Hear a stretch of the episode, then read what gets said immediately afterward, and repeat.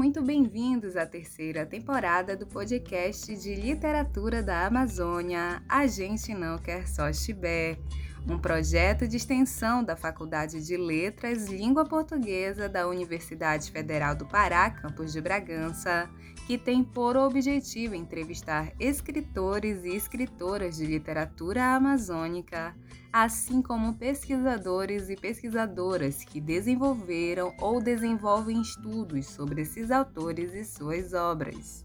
Este é o segundo episódio da terceira temporada do podcast Tibé e nele teremos o grande prazer de conversar com o escritor paraense Ademar Aires do Amaral. Natural da cidade de Óbidos, no Pará, o escritor e engenheiro civil Ademar do Amaral, sempre ávido leitor, começou a rascunhar seus primeiros contos e crônicas em 1976. Em 1980, recebeu menção honrosa em concurso literário da Academia Paraense de Letras e posteriormente passou a colaborar com o jornal PQP de Belém. Suas obras publicadas são A Encomenda e o Deputado, primeiro livro, publicado em 1984, Catalinas e Casarões, de 2009, Sementes do Sol, de 2012 e Temporal de Cima, sua obra mais recente, publicada em 2021. Ao longo de sua trajetória, Ademar também atuou como cronista em jornais como A Folha de Óbidos e Uruá Tapera, além de colaborar no site Portal de Óbidos. Também conta com outras premiações resultantes de seu ofício literário, como o Prêmio Terêncio Porto na Academia Paraense de Letras com o livro Tartarugal, ainda inédito, em 2005, e o primeiro lugar no concurso de contos do Clube Assembleia Paraense com Estirão Sem Fim em 2006. Acompanhe a nossa entrevista e conheça mais sobre o escritor Ademar do Amaral. Vale lembrar que desde o início da pandemia de Covid-19, as entrevistas do podcast Chibé são realizadas por meio de trocas de mensagens de áudio em aplicativo de rede social e que, mesmo sem a necessidade de isolamento, decidimos por manter o formato. Olá, senhora Ademar do Amaral. Antes de iniciar esta entrevista, gostaria de agradecê-lo pela contribuição com o nosso projeto de podcast de literatura da Amazônia A Gente Não Quer Só Chibé é uma grande satisfação tê-lo conosco. E para começo de conversa, senhor Ademar, passamos por um período muito turbulento a nível mundial que foi a pandemia de Covid-19. Sabendo disso, sempre perguntamos ao nosso entrevistado se o seu processo criativo foi afetado de alguma maneira durante esse contexto pandêmico. O senhor poderia falar um pouco sobre isso com a gente? Bom, em primeiro lugar, é, meus cumprimentos a vocês Parabéns por essa grande iniciativa. E sobre a sua pergunta, eu quero lhe dizer que, em termos literários, vamos dizer assim, eu não fui muito afetado pela pandemia. Eu diria para você que a pandemia até me ajudou, porque eu passei na empresa onde eu trabalho, eu passei a trabalhar é, offline, né? Mas nas horas vagas, eu, para não perder, para não entrar numa depressão ou coisa parecida, eu resolvi dar andamento no meu livro que foi lançado no final do ano passado, né? no, no final de 2020, desculpa, que foi o Temporal de Cima. Então eu diria para você que eu passei esse tempo todo da pandemia é, bastante ocupado, quer dizer, é, fora do meu horário de trabalho normal, que eu ficava em casa trabalhando, nas horas que eu tinha disponíveis, eu escrevi esse meu novo romance. Então eu atravessei a pandemia, eu diria para você, de uma forma bastante normal. Senhora Demar, compartilhe com a gente, por favor, em que momento da sua vida o senhor se percebeu escritor e o que o motivou a seguir carreira literária. Antes de responder essa sua pergunta, eu quero apenas corrigir uma coisa errada que eu falei. Eu falei offline, ao invés de home office. Então eu trabalhei em home office. Bom, dito isso, na verdade, eu custei a perceber essa minha tendência para escrita. A minha, a minha tendência sempre foi para as ciências exatas, física e matemática, tanto que eu me tornei engenheiro. E só depois, aí por volta de 1976, que foi o ano que eu casei, é que eu comecei a alinhavar algumas histórias, é, tendo como cenário o Baixo Amazonas. Começou a me dar vontade de escrever essas histórias. E eu era recém-casado e fui sempre muito incentivado pela minha esposa. E tinha muitas histórias já guardadas em casa e tudo. E um dia é, ela leu na, no jornal Província do Pará que havia um concurso literário na Academia Paraense de Letras. E ela me incentivou a participar. Eu participei e ganhei menção honrosa, que foi assim uma, eu considerei uma vitória, porque eu não esperava ganhar absolutamente nada, né? E assim eu comecei. Depois que eu ganhei essa menção honrosa, é, eu fui é, convidado, fui sondado pelo Raimundo Mário Sobral, que é um jornalista que escreve uma coluna, escreveu uma coluna na província chamada Jornaleco. Ele tinha fundado em Belém um jornal é, que era um jornal mais ou menos aos moldes de um jornal famoso do Brasil, que era o Pasquim. Então ele criou aqui em Belém um jornal nesses moldes que é, ele intitulou de PQP. E nesse jornal ele convidou assim grandes cronistas de Belém para participarem e muita gente participou. Eu cheguei a ver o primeiro número e também fiquei muito impressionado, achei que eu podia é, colaborar com o jornal. E um dia falando com o Raimundo Mário Sobral, ele me pediu para ler as coisas que eu escrevia, porque ele soube também que eu ganhei menção honrosa na academia. E eu mandei para ele uns três contos, uma crônica, salvo engano, na época. E aí no dia seguinte ele me ligou e perguntou se eu gostaria de participar é, como colaborador do jornal. Era uma colaboração mensal. E eu comecei a colaborar com o jornal. Isso foi bom porque eu me vi na obrigação de criar sempre todo mês uma história, uma crônica. E fui fazendo. Eu cheguei a colaborar quatro anos no jornal. Foram quatro anos, era uma colaboração mensal, como eu falei. Eu parei de colaborar porque eu fui transferido pela empresa que eu trabalho, fui transferido para um projeto no interior, fui gerenciar um, uma, a nossa filial nesse projeto. E o trabalho me tomou muito tempo e eu não tinha assim muito muito espaço para escrever, eu dei um tempo na escrita e me dediquei apenas ao trabalho. Então, nessa empresa, na empresa que eu trabalho e nesse projeto, eu passei quatro anos. Quando eu voltei, eu continuei escrevendo assim, mais para guardar e acabei que nesse período eu resolvi publicar um livro. Eu não diria assim que seja um livro assim, foi um pequeno livro ele foi impresso numa gráfica, coisa muito rudimentar. É, esse livro se intitula A Encomenda e o Deputado. É uma reunião de crônicas e contos que eu publiquei nesse jornal PQP. E esse livro teve até o prefácio do próprio Raimundo Mário Sobral, que me deu muito apoio. Depois desse livro, eu continuei escrevendo, mas assim, para colaborando com jornais da minha terra, lá de Óbidos, um jornal A Folha de Óbidos. É um jornal que ainda, ainda existe até hoje. Eu colaborei bastante tempo com esse jornal. Eu colaborei também com o jornal Uruatapera, da jornalista Francinete Florenzano, que é uma grande amiga. E, enfim, um dia também, novamente, é, eu vi um anúncio da Academia Paraense de Letras é, fazendo um concurso de contos. E eu resolvi participar já um pouco mais amadurecido, tanto na idade como na escrita. e participei e tive a honra de ganhar o primeiro lugar no concurso de contos da Academia Parense de Letras é, e recebi o prêmio Terêncio Porto. Quem me entregou esse prêmio, uma grande honra para mim, foi o saudoso e escritor Benedito Monteiro.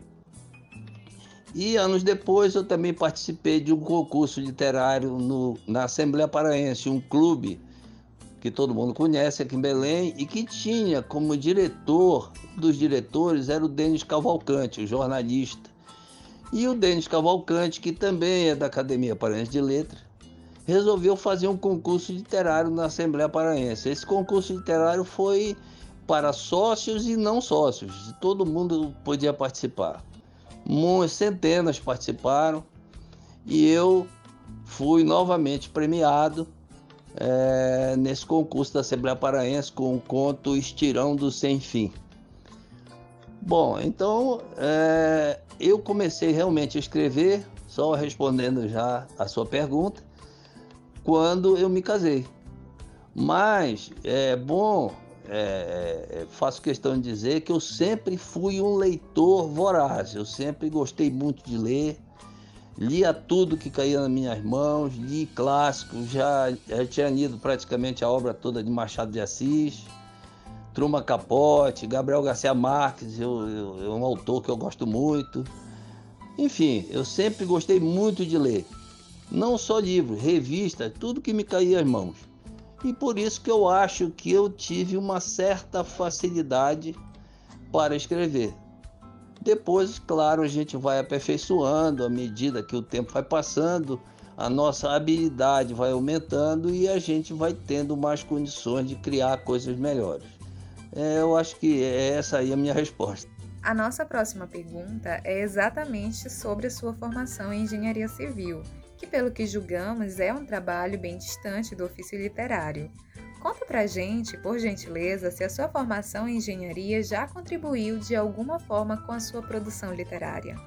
Eu, eu gosto. É, é, essa pergunta, essa pergunta é uma pergunta assim costumeira que me fazem. Como que o engenheiro se sente é, também enveredando pela literatura.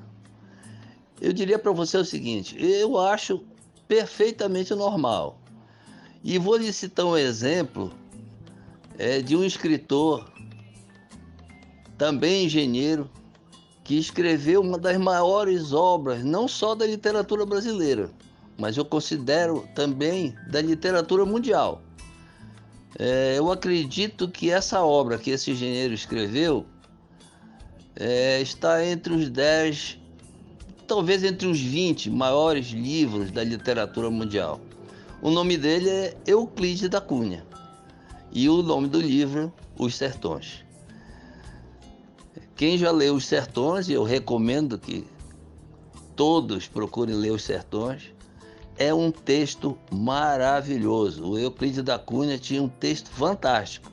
E ele era um engenheiro, não é? Todo mundo sabe que esse livro, Os Sertões, é sobre a, a Guerra de Canudos, que ele, como enviado de um jornal, foi cobrir a Guerra de Canudos e lá encontrou assunto para esse livro extraordinário. Então eu não vejo, eu não vejo assim é, muita estranheza de um engenheiro escrever um livro. Longe de mim, claro, me comparar com Euclides da Cunha. Mas nós temos esse exemplo de um engenheiro, ele era engenheiro ferroviário, inclusive construiu ferrovias, e escreveu esse livro maravilhoso. Tá certo? Agora, é, em relação àquela relação que você perguntou, o que, que a engenharia civil pode me, me ter proporcionado, eu acho que o curso de engenharia é um curso, principalmente no, no básico, quando a gente é, dá dois anos de cálculo diferencial integral e física, uma física mais avançada, eu acho que essas duas matérias no curso de engenharia, física e matemática, que são aplicadas nas matérias da área profissional, no meu caso, a partir do terceiro ano, né? Eu acho que são duas matérias que forçam, levam o raciocínio da pessoa ao extremo. Então eu acho que isso foi muito importante para mim, essa forçada de raciocínio. Isso me, eu acho que me deu assim um pouco mais de, de liberdade, de facilidade de pensar, pensar sobre a vida, pensar sobre as coisas, né? Então isso eu acho que me facilitou de certa maneira a, a escrita. Eu não, não, não, nunca fiz nada na, de recurso de, da área de humanas, né? Eu nunca fui da área de humanas, como são os advogados, as pessoas que se formam em letras, que essas pessoas realmente trilham um caminho muito voltado para essa, essa atividade. Só que eu até acho, no meu caso, eu acho um, uma coisa boa eu não ter trilhado pelas ciências humanas e ter apenas me dedicado a muita leitura. Eu sou um autodidata. E isso também, na minha opinião, pelo menos para mim, tem uma vantagem de eu não seguir escolas de escrita, assim. Eu, não, eu, eu procuro ser eu mesmo. Né? Claro que a gente sempre tem influência, né? Eu, te, eu tenho, por exemplo, eu, me, eu considero que eu tenho muita influência de Gabriel Garcia Marques. Eu tenho influência do escritor, meu conterrâneo, famosíssimo no Brasil, até por ter fundado a Academia Brasileira de Letras, que é Inglês de Souza. Eu já li todas as obras de Inglês de Souza. Tenho outro escritor da minha terra, que também eu admiro muito. Já li praticamente tudo dele, que é o Ildefonso Guimarães. E também tem um escritor americano que de quem eu sofri muita influência, porque ele praticamente criou esse gênero do romance reportagem, onde ele mistura a realidade com a ficção. E eu gosto muito de fazer isso em todos os meus livros, é, que é o Truma Capote. É um escritor também que eu acho extraordinário. Sendo que do Gabriel Garcia Marques, a obra que mais me influenciou nem foi 100 anos de solidão, que é a mais famosa, a mais conhecida dele. A obra que mais me influenciou na arte de escrever foi Crônica de uma Morte Anunciada. Eu acho um livro extraordinário, extraordinário. E também recomendo quem ainda não leu que procure ler, tá bom? É, então é isso. Eu acho que a matemática e a física, ao contrário do que se pensa, me ajudaram muito. Senhora Demar, de acordo com as nossas pesquisas, seu primeiro livro publicado foi A Encomenda e o Deputado em 1984. Imaginamos que a publicação de uma obra, sobretudo a primeira, é uma grande realização para o escritor. O senhor poderia comentar com a gente sobre o processo de criação do seu primeiro livro e qual a relevância dessa obra para o senhor?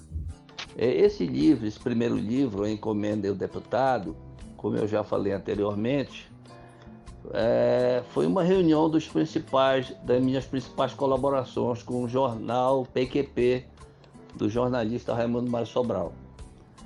Foi uma publicação, como eu falei também, muito rudimentar. Eu me senti muito alegre. Foi, é, lançar um livro, acho que principalmente o primeiro, é uma coisa extraordinária. Eu fiz um lançamento em Belém, fiz um em Santarém e outro na minha terra, que é Óbidos. Para você ter ideia, hoje eu tenho esse livrinho, a encomenda do deputado, eu só tenho um exemplar que está comigo é, realmente foi saindo, eu fui, vendi bastante, presenteei amigos, conhecidos e acabei ficando apenas com um exemplar. Claro que desse livro que foi publicado em 1984 até agora, os anos passaram e a gente vai amadurecendo também como escritor. É, e a maioria daquelas daqueles contos, crônicas que eu publiquei no primeiro livro, certamente é, eu hoje teria que reescrever, eu gostaria de reescrever. E eu estou pensando em lançar um livro de contos, é, na, talvez no próximo ano, reunindo alguns desses contos publicados no livro A Encomenda do Deputado, com outros que eu já falei, que eu ganhei prêmios literários, que estão guardados aqui, e outros que eu escrevi nunca foram publicados. Então eu pretendo é, escrever um novo livro de contos, é, reunindo contos que eu tenho, reunindo algum, alguns desse, de, desse livro, os quais eu pretendo reescrever, porque a gente, como eu falei, vai amadurecendo. Então essa é uma expectativa que eu tenho, é a publicação desse livro. Agora, sobre exatamente o ato de publicar um livro, eu diria para você que na terra que a gente vive, e não só na Amazônia, no Brasil, quem quer lançar um livro, quem pretende lançar um livro, realmente é um, uma situação muito difícil. Dificilmente você consegue patrocínio, dificilmente você tem uma editora que possa postar em você. Eu, de certa forma, por exemplo, este primeiro livro, A Encomenda do Deputado, eu paguei a impressão. Já no meu segundo livro, Catalinas e Casarões, eu já tive um patrocínio. No terceiro, Semente do Sol, eu tive o patrocínio da própria empresa que eu trabalho, que me ofertaram esse patrocínio. E neste último, Temporal de Cima, que eu fiz já pela editora Pacatatu, também eu diria para você que a maior parte do custo do livro foi eu mesmo quem paguei. Então é isso, é, é um sacrifício muito grande, você dificilmente tem um apoio. É, e eu acho, por exemplo, que nós estamos carentes aqui no Pará, principalmente na cidade de Belém, nós estamos carentes de um bom crítico literário. Quando eu digo um bom crítico literário, é aquele crítico que não, não fala apenas bem de você, que te mostra que as tuas falhas, que mostra onde você poderia ter melhorado. Ou seja, um crítico com quem a pessoa possa evoluir na escrita. Mas você, o que, é que acontece aqui no Pará, em Belém principalmente? Você escreve um livro, o livro é lançado, eh, você vende, algumas pessoas comentam para você se gostaram ou não gostaram, mas você nos jornais de Belém, realmente, você não tem uma crítica literária especializada. É, do meu primeiro livro, para você ter ideia, alguns jornalistas é, emitiram opiniões é, diretamente a mim, alguma coisa saiu em jornal apenas como nota, e apenas uma jornalista em Belém fez uma crônica, escreveu um comentário que eu guardo até hoje sobre o livro Catalinas e Casarões, que foi a jornalista Vera Cascais. Então as dificuldades são imensas. Eu garanto que tem muita gente escrevendo, tem muita gente talentosa que está aí criando coisas, mas não tem oportunidade de escrever, de, de publicar, desculpe, não tem oportunidade de publicar. Na minha cidade mesmo, Óbidos, existem muitas pessoas. É, Óbidos é uma, uma cidade de tradição literária. O, os filhos de Óbidos, em inglês de Souza, como eu já falei, e o outro, José Veríssimo, que foi um grande crítico literário no Brasil, juntos com Machado de Assis, eles fundaram a Academia Brasileira de Letras. E em Óbidos nós temos pessoas com muito talento escrevendo. Eu cito, por exemplo, Célio Simões de Souza, é, é, é, um grande cronista, eu considero talvez o maior cronista de Óbidos. Nós temos é, Carlos Antônio Barbosa da Silva, já falecido, que é, lançou agora, post-mortem, um livro patrocinado pelo irmão dele, intitulado Âmago da Amazônia, que é um livro muito bom. Nós temos outros cronistas da cidade que escrevem crônicas nos jornais de Óbidos e eu tenho certeza que esses aí já têm bastante material para publicar um livro. Eu cito entre eles, por exemplo, o Ari Ferreira, que eu considero um, um belíssimo de um cronista. Enfim, é, e, e, e, outros que eu agora me, me, me passou, mas que eu tenho certeza que estão aí aguardando uma oportunidade de mostrar o seu trabalho. Na sua resposta anterior, o senhor cita algumas premiações. E nós verificamos durante as nossas pesquisas que a sua trajetória como escritor é constituída por várias publicações entre contos, crônicas e obras mesmo, e premiações. Nos conte, por gentileza, senhora Ademar, qual foi a sua maior realização como escritor? Olha, a minha maior realização como escritor foi quando realmente eu me decidi, depois que eu ganhei esses prêmios literários, foi depois que eu me decidi a partir para um romance. Inicialmente, eu parti para um romance baseado na história da minha própria família. Quer dizer, eu usei a minha família para escrever e tentar traçar em forma de romance um painel da região da minha origem, que é o Baixo Amazonas. E eu escrevi um livro tendo como cenário o Paraná da Dona Rosa, onde eu passei minha infância, as cidades de Óbidos, é, Santarém e também Juruti. Então, toda aquela região onde eu vivi no Baixo Amazonas. Então, esse livro, a, a Catalinas e Casarões, é um livro é, apenas baseado na minha família. E eu o escrevi em forma de romance para dar uma, um gosto melhor para a leitura, para não ficar um livro maçante. E claro que eu também, assim como eu, eu falei para você, é, do, do Truman Capote, que é um escritor que misturava ficção com realidade, eu coloquei também alguma ficção.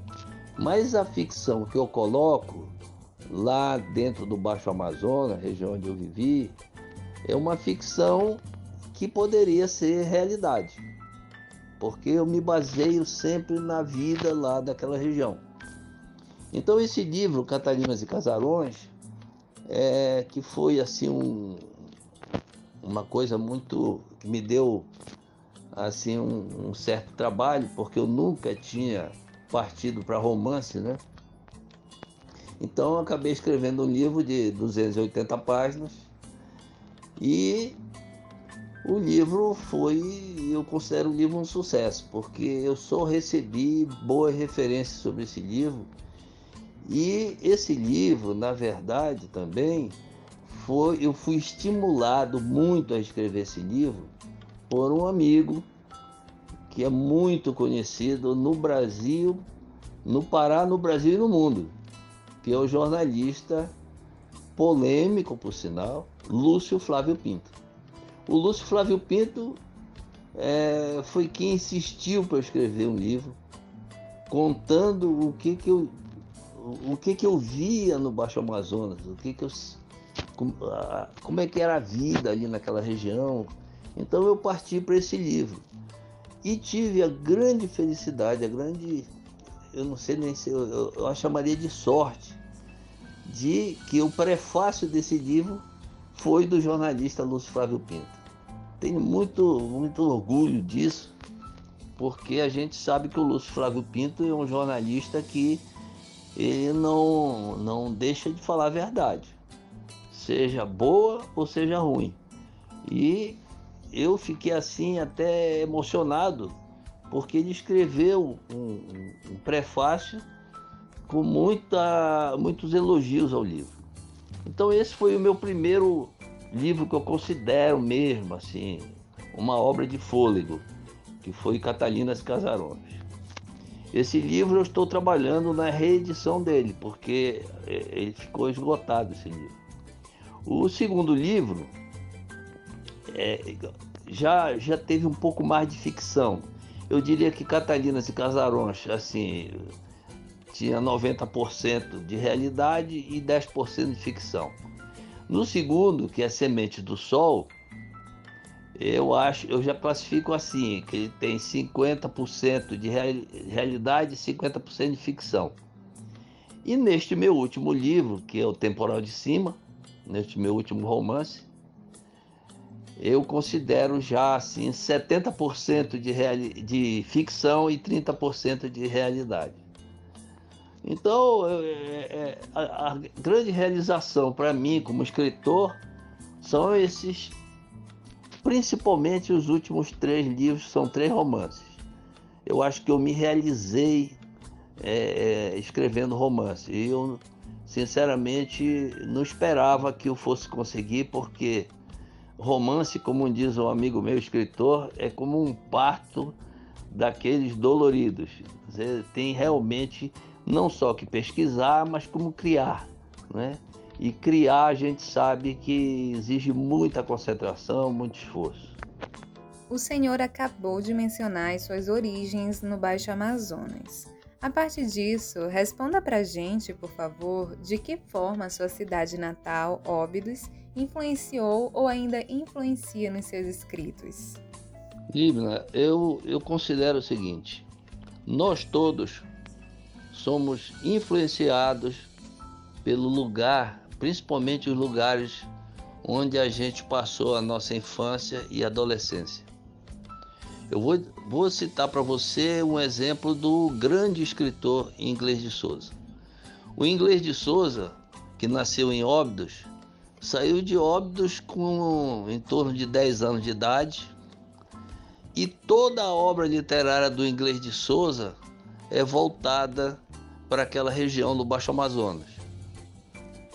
É, o Cacaulista, o Coronel Sangrado, o romance História de um Pescador, Missionário e Contos Amazônicos, que o Inglês de Souza escreveu. A produção do Inglês de Souza, infelizmente, foi muito pequena, porque ele era um grande jurista, na verdade. Ele não se considerava, ele tinha diz a crítica literária que ele tinha um certo, uma certa vergonha de, de aparecer como escritor tanto que ele assinava os livros dele de, como Luiz Douzani. Douzani é o sobrenome da família da mãe dele.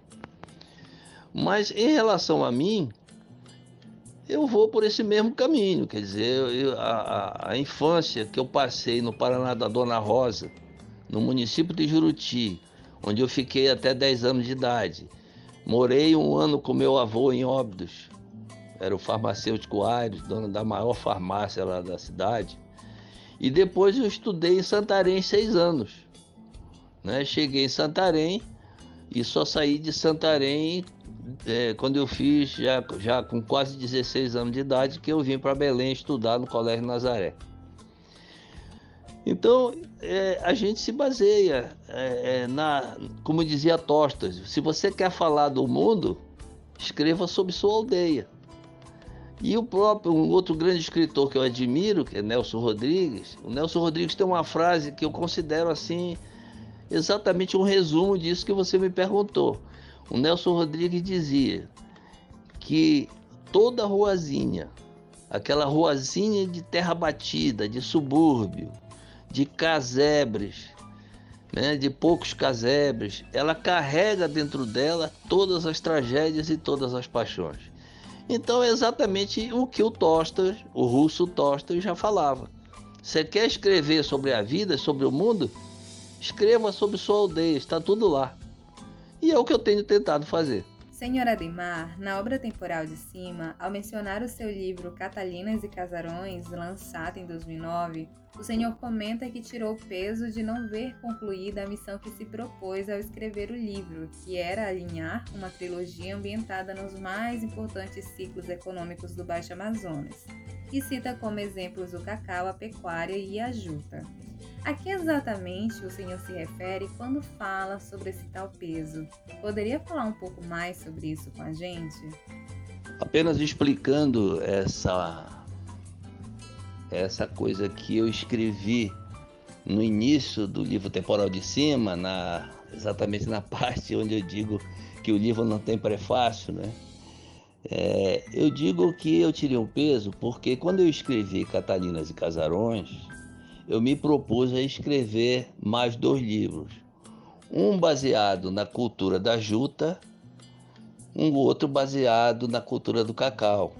Sendo que Catalinas e Casarões é um livro ambientado principalmente na época da pecuária, que é a, a cultura mais recente do Baixo Amazonas. Né? A primeira foi o cacau, depois veio a juta e a pecuária em paralelo com a juta também. Então eu escrevi esse livro Catarina e Casarões porque a minha família toda é de pecuaristas. E eu conhecia muito aquela vida lá e, e foquei esse livro mais na pecuária, né, no ambiente da pecuária ali.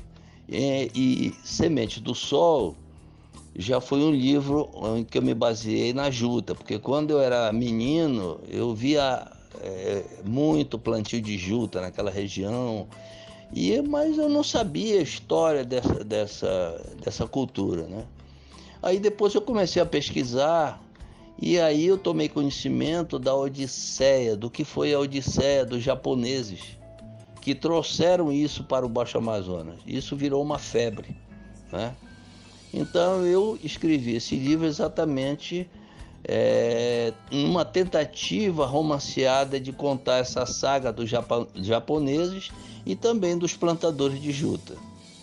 Já o temporal de cima, eu, ele está focado em uma fazenda de cacau, onde um escravo dessa fazenda, por volta de 1860, empreende uma fuga para se livrar dos maltratos que eles passavam lá.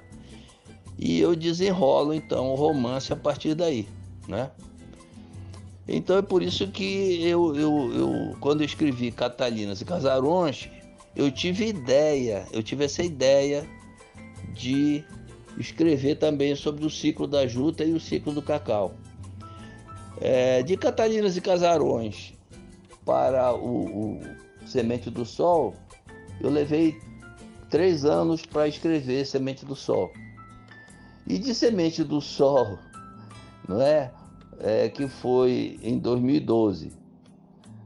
Para eu lançar o Temporal de Cima já foi em 2021, né? Então eu levei nove anos maturando essa ideia e um pouco agoniado, porque eu achava que eu tinha que escrever o terceiro livro. É por isso que eu digo que quando eu lancei esse terceiro livro, eu tirei um peso de mim, que era aquele compromisso íntimo que eu tinha de escrever os três livros sobre essas três culturas do, do Baixo Amazonas. Em Sementes do Sol, tem um personagem judeu que se relaciona com uma moça da região. O caso não vai para frente em razão de ideias antissemitas. Na mesma passagem, tem um desdobramento cômico por parte de um soldado que fez um falso laudo médico. O senhor pode nos falar mais sobre isso? Olha, os meus livros é aquilo que eu falei para você. Tá? eu procuro colocar alguma, algumas coisas chamar atenção para algumas formas de preconceito. Se você for prestar atenção no livro Temporal de Cima, eu abordo muito a questão do racismo. Né? O herói do meu livro é um negro. E mesmo em Semente do Sol, é, existe uma pessoa lá, um, é, um dos heróis do livro também é um negro, né? Esse caso, esse caso do judeu, é, não, não exatamente aconteceu daquele jeito, mas é, é, essa é história do judeu. Esse judeu existiu, é de uma família, inclusive conhecida aqui do Pará, né? E eu procurei então é, criar essa, essa situação, não é? Para chamar atenção até mesmo sobre o preconceito que eu vivi, que, que eu conheci, melhor dizendo, eu conheci naquela época, porque Óbidos, em Óbidos havia muitos judeus também, comerciantes principalmente, e eu notava quando eu era criança, quando se falava de judeu, né? Até o termo judiar, não é? Vem, vem um pouco disso, certo? E eu ficava muito agoniado com essas coisas, porque eu tive amigos de infância judeus também, pessoas do, ah, que eu prezava muito, pessoas muito boas. Então eu ficava agoniado. E eu procuro chamar atenção para esse fato. né? contando essa história. Quanto àquela outra situação do soldado, né? que escreveu é, a respeito daquele caso do exame de virgindade, o que eu quero é, fazer questão de. Esse foi real. Esse aí foi real. Na verdade, aconteceu com meu avô. Meu avô era o farmacêutico da cidade. Meu avô era quase um médico, assim. Ele atendia as pessoas, dava consultas. Ele tinha remédios que ele mesmo criou né, na farmácia. Era um. Meu avô era português e tinha uma prática de farmácia extraordinária. Então ele, ele criava remédios, inclusive. Depois que ele morreu, que ele faleceu, é, pessoas ainda apareceram na farmácia procurando alguns dos remédios que ele criava. Um deles, você vê a coincidência, era para um tipo de coceira que dava nos plantadores de juta. Eles tomavam aquele remédio como se fosse um xarope e a coceira desaparecia. Foi uma criação do meu avô. E esse caso aí é que meu avô também era chamado naquela época quando se sabia que uma moça tinha perdido a virgindade, ela quase era execrada pela sociedade.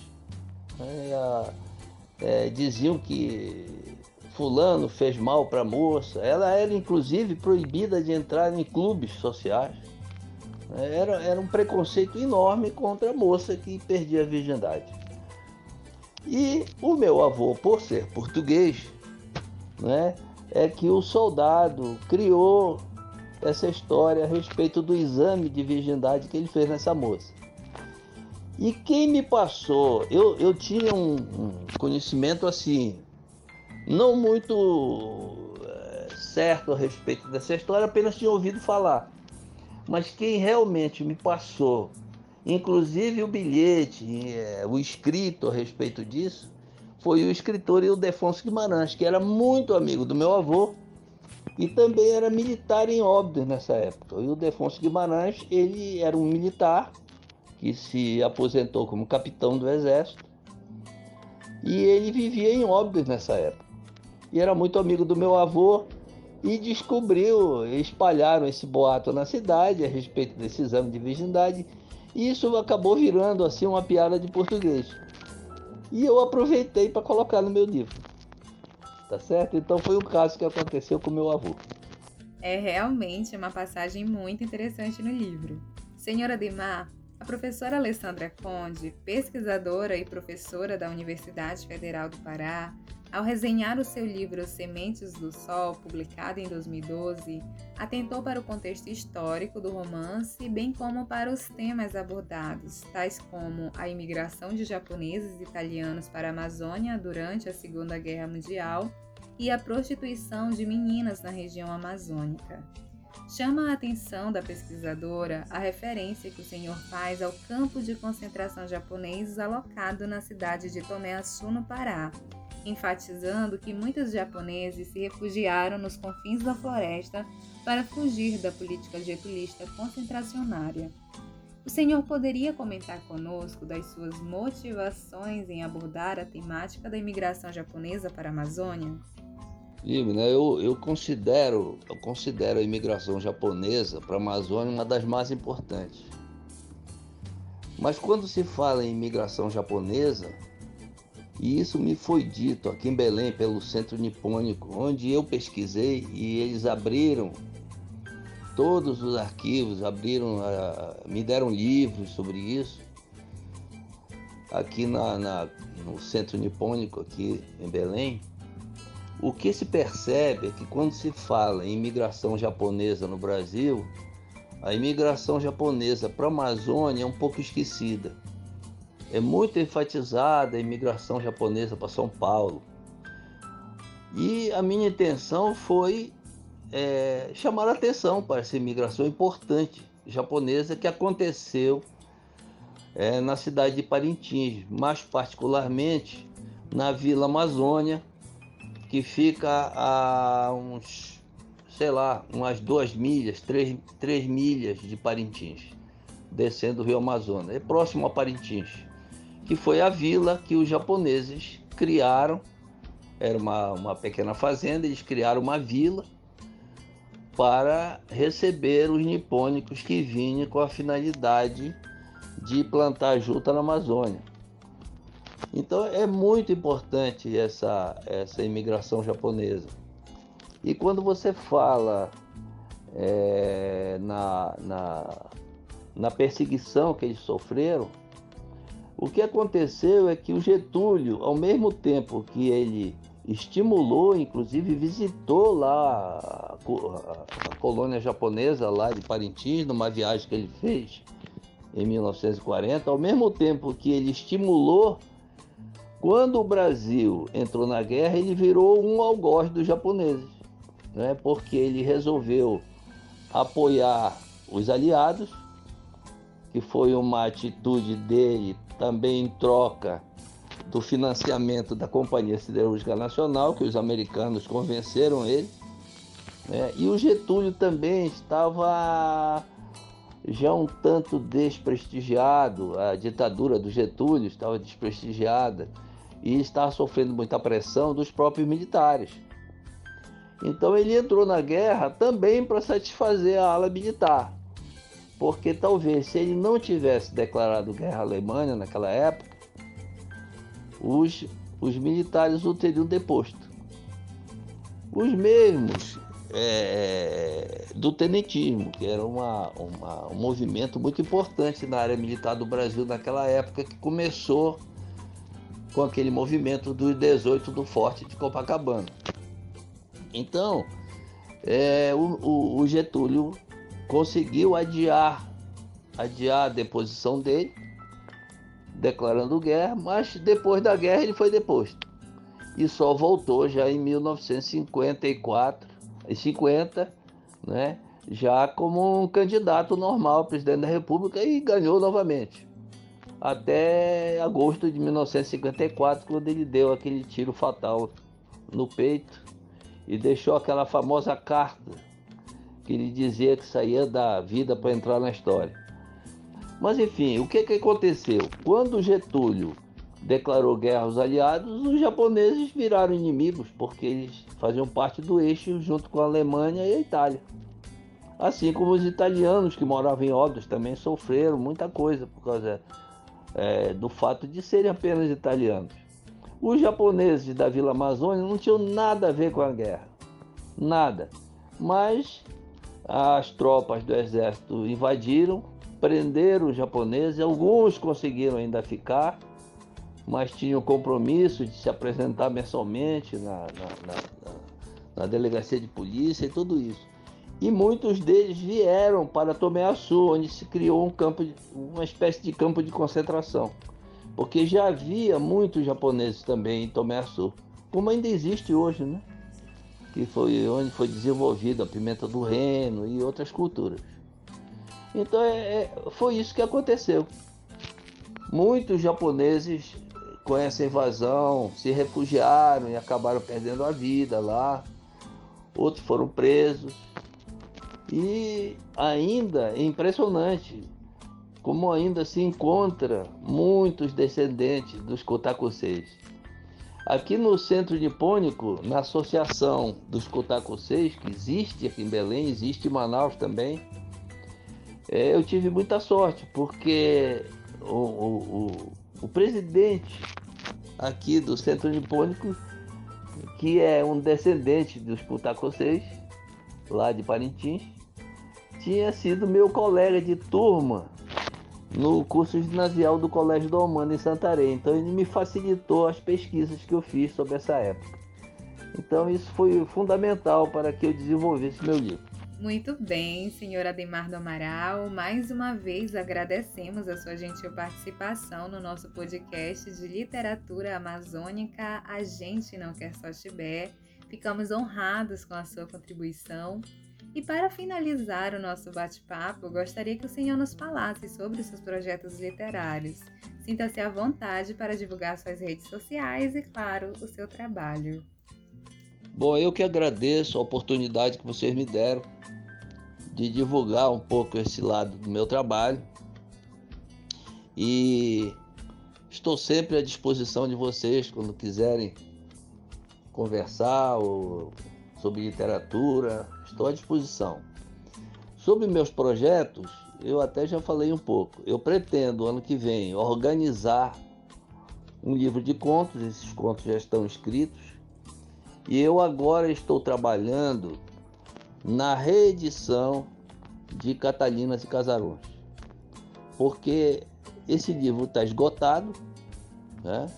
Eu tenho dois exemplares comigo aqui, tanto que quando eu mandei os livros, eu mandei é, apenas o Semente do Sol e esse último Temporal de Cima, não mandei o Catalinas e Casarões porque realmente não tinha mais, tá certo? E eu pretendo reeditar Catalinas e Casarões. Já estou trabalhando nessa. Na, na, estou fazendo uma revisão novamente. Pretendo é, acrescentar algumas coisas, principalmente uma parte iconográfica que eu não tive condições de colocar no livro no primeiro, na primeira edição. Então eu quero colocar algumas fotos. E estou eu, eu fui convidado, estou trabalhando nessa edição para publicar na Amazon. É, onde o livro poderá ser lido digitalmente e também estará disponível para compra. Mas isso ainda é uma, um, um, projeto que eu estou desenvolvendo. Eu diria para você que apenas uns 20% desse projeto já foi concluído, ainda tem um longo caminho a percorrer. Eu espero que até final do ano eu esteja com isso pronto para publicação. E eu também quero, como eu falei, organizar o meu livro de contos, que eu pretendo publicar no ano que vem, ainda sem data e sem título ainda. Tá bom? Muito obrigado a vocês. Meu agradecimento pelo convite e quero parabenizar vocês pela iniciativa de divulgarem os autores da Amazônia. Muito obrigado.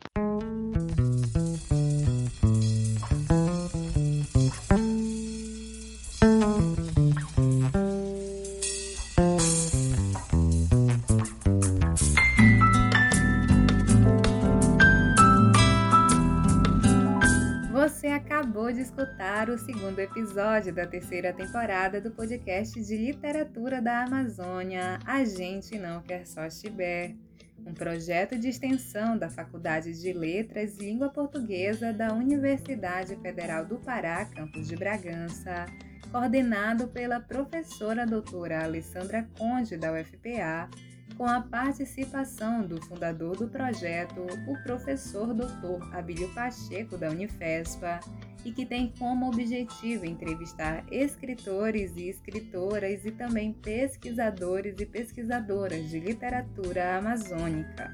Agradecemos ao escritor Ademar Aires do Amaral por nos conceder esta entrevista, à compositora e cantora Bragantina Negrirá por nos ceder sua música Ciclo da Água, a trilha sonora oficial do nosso podcast e agradecemos aos nossos bolsistas do projeto, Nadiane Simões, Carla Gomes e Tedson Souza, por auxiliarem na pesquisa sobre o nosso entrevistado. Água feito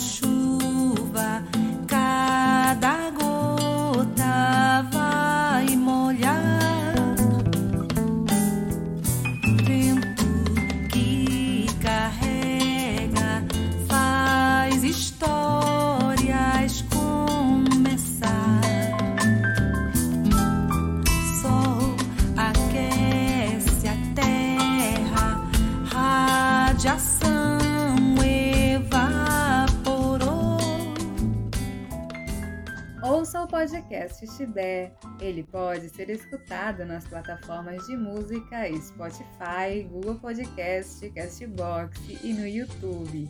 Curta e se inscreva no nosso canal. Obrigada a todos e a todas que nos acompanharam ao longo deste episódio. Eu sou a Lib Nagama e nós já temos um encontro marcado para a próxima edição do podcast Chibé. Até lá!